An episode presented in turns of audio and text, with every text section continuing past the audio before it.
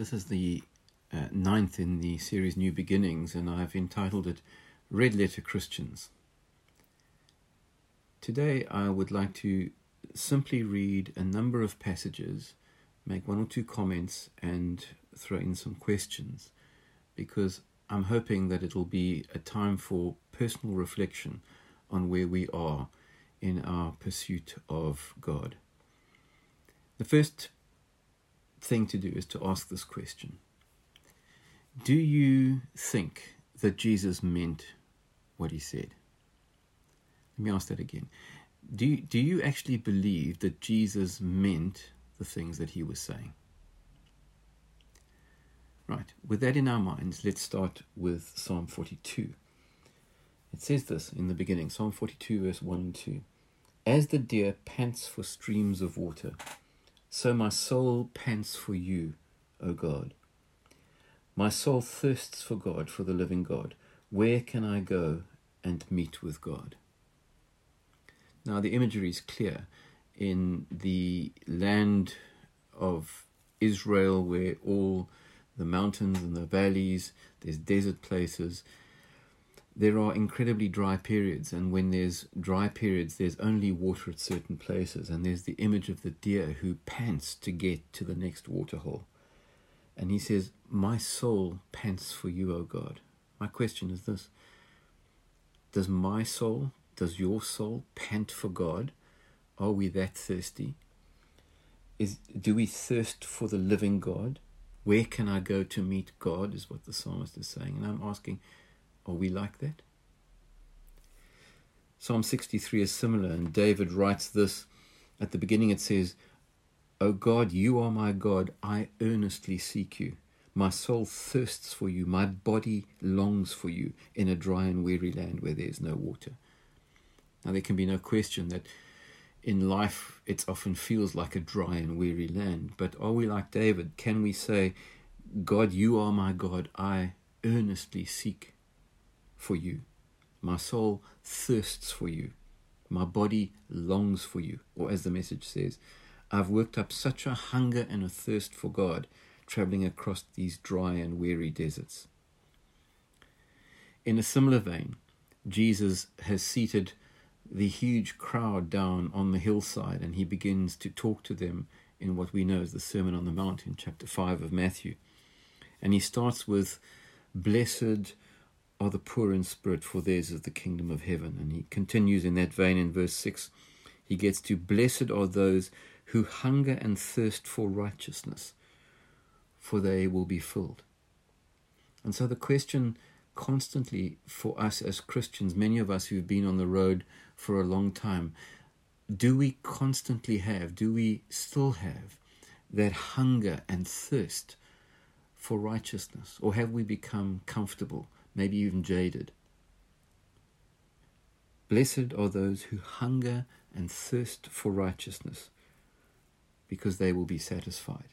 And even as you go all the way through the New Testament to the book of Revelation in chapter 21, it says, It is done. I am the Alpha and the Omega, the beginning and the end. To him who is thirsty, I will give to drink without cost from the spring of the water of life. And again in chapter 22. In fact, it's almost right at the end of what we call our New Testament. The Spirit and the bride say, Come. Let him who hears say, Come.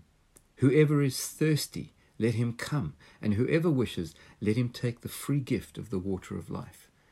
Again, this powerful imagery of the fact that those who are thirsty, those who hunger and thirst, will be satisfied.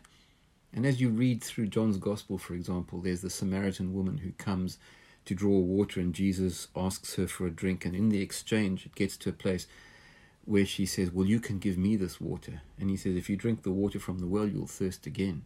But the water that I'm going to give you will satisfy your thirst. Or in chapter 6, where he, I think th- three or four times, he says, I am the bread of life in such a way that they get the understanding that the disciples that, that, that they're going to have to eat this bread, but it confuses them because how do they do that? Do we hunger and thirst for God? Do we pant for God like the deer pants for water? In another way, also in the Sermon on the Mount, Jesus says, Seek first his kingdom and his righteousness, and all these things will be added to you. He's saying the same thing. That's the focal point of what we are supposed to be doing. Luke 11, uh, sorry, Luke 10 is very interesting. Um, there is the exchange with one of the teachers of the law, and he says to him, says to Jesus, What must I do to inherit eternal life? And Jesus says to him, What's written in the law? How do you read it? And he says, You will love the Lord your God with all your heart and with all your soul and with all your strength and with all your mind and, and your neighbor as yourself. And he said to him, You've answered correctly. Now do this, and you will live.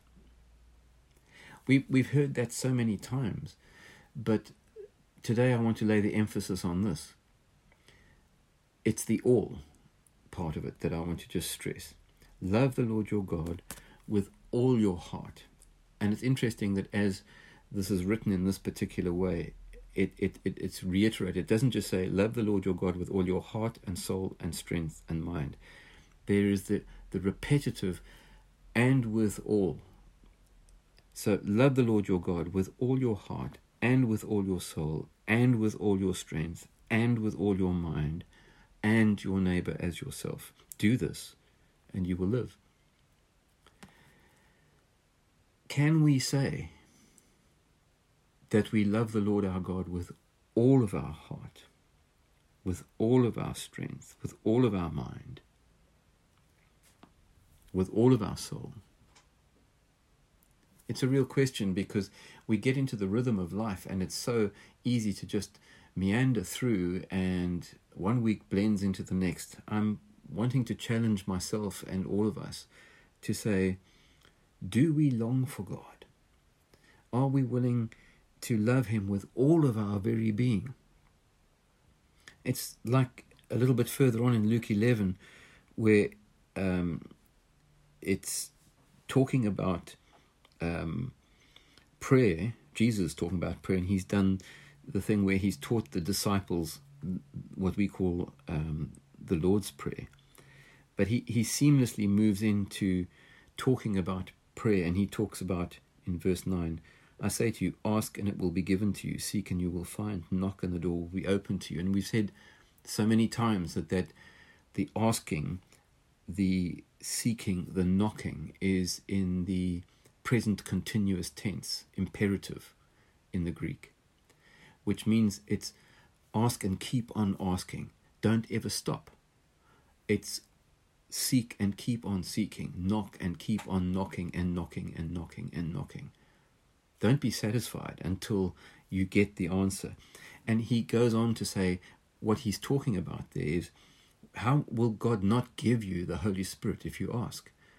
And there's the sense of how much have we stopped asking, stopped seeking, stopped knocking, and become satisfied with where we are. I hesitated to, to put this bit in, but I think it's worth it because in Matthew 19, there's a young man who comes to Jesus and he's clearly wealthy, and there's an exchange that takes place between them. And he's fairly self righteous about the way he's been able to keep the law. And um, he says, I've done all the things that are necessary and required of me. And Jesus says, Well, here's what you haven't done if you wish to be uh, complete, or go and sell all your possessions and give to the poor, and you will have treasure in heaven. Come off, come and follow me. And there is this grappling with it and then turning away as this young man walks away from Jesus and the disciples. And, and then Jesus says to turns to his disciples and he says this Truly I say to you, it is hard for a rich man to enter the kingdom of heaven. And again I say to you, it's easier for a camel to go through the eye of a needle than for a rich man to enter the kingdom of God. Jesus, when this confrontation or this exchange happens with a rich young man, Jesus follows it up and he says, It's hard for a rich man to enter the kingdom of heaven. It's hard for a rich man to enter the kingdom of heaven. It's twice in two verses. He reiterates the whole thing. And we could look at that and say, Well, we, you know, It's not us. But in truth, all of us in this congregation are rich. We're probably in the top 10% wealthy people in the world. And the point about it is that there is so much for us that we can do, that we have access to, that seeks our attention. It, for me, it looks a bit like the parable in uh, that Jesus has spoken a few chapters before this, in chapter thirteen. We call it the parable of the sower or the parable of the seeds. And essentially, what's happened is that that we hear all of this stuff so many times, and the seed is sown in our heart um, and and there's the pathway, and there's all sorts of things happen to it. But does it come to fruitfulness? And I think that when we look at these verses of of desire for God Himself, that's exactly what this is all about. Paul, when he writes to the Philippian church, he says uh, some amazing things. And then there's this passage that I referred to a couple of weeks ago, but I want to just pick up on another aspect of it in chapter 3, Philippians chapter 3. He says in verse 12, Not that I have already obtained it, already become perfect or mature, complete. And here's the point. But I press on in order that I may lay hold of that for which I also was laid hold of by Christ Jesus. He, he's saying, I press forward. I'm not satisfied with where I am in the sense that there's more. There's there's a lot more still to come. Brothers, I do not regard myself as lay, laying hold of it yet, but one thing I do, forgetting what lies behind and reaching forward for what lies ahead. This reaching forward, this stretching, struggling, even, one of the translation puts, that we struggle forward, that we reach forward. I press on toward the goal for the prize of the upward call of God in Christ Jesus. This word in Greek um, is I press. It's a it's a, f- a following word. It's a hunting word. It's a word that you pursue the quarry until you catch it. And in essence, what Paul is saying is the same as all these passages we've looked at so far. This hunger, this thirst, this this pressing on, this panting for God this desire that we have that all of our heart and mind and soul and strength are given over to this pursuit. And that we don't get caught in a whole raft of different things, but that we have a, a kind of a single minded focus on the orientation of our lives. Let me come back to the question that I asked at the beginning. Do you think Jesus meant what he said? The reason for asking it is if he did, what difference does it make then to how we live, how we behave, how we think, how we focus our lives, what we give our attention to? I entitled this Red Letter Christians because when I first became a Christian, a Christian, my parents bought me a new Bible, and it was known as a Red Letter edition all the words of Jesus were in red type. And it was hard to read the Gospels without these words jumping out at you and um, almost accosting you off the page. I think I know I need to regularly stop and say, Do I really believe that Jesus meant what he said?